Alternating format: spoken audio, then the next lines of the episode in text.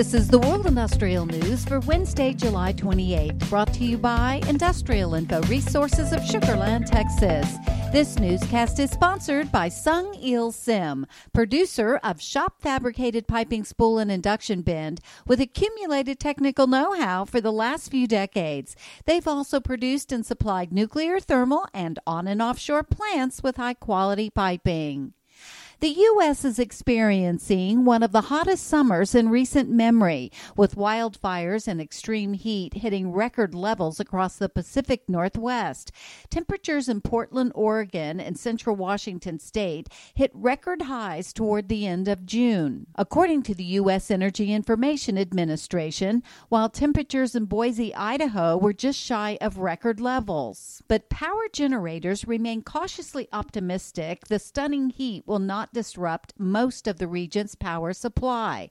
Industrial Info is tracking more than $1.5 billion worth of power generation projects under construction in Idaho, Oregon, and Washington, more than $620 million of which is attributed to hydropower projects.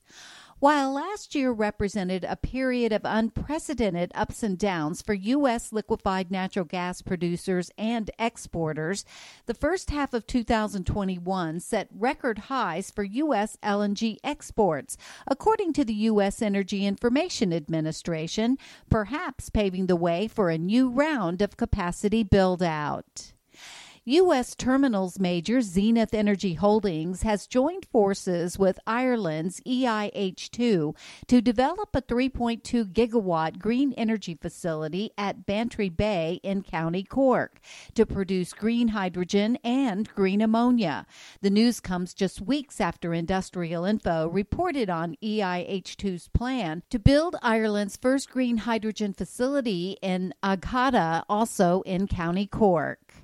And the Egyptian government is focusing on expanding its biggest revenue sector, petroleum refining, by adding new refineries and expanding existing ones. Currently, Egyptian refiners are processing 749,000 barrels per day, which is enough to meet the country's domestic needs. Egypt refiners plan to add 554,000 barrels per day of crude oil processing capacity by 2026, which would place the total capacity capacity at 1.2 billion barrels per day. For details on these and other breaking news, read the full stories at www.industrialinfo.com. I'm Peggy Tuck, reporting for Industrial Info News.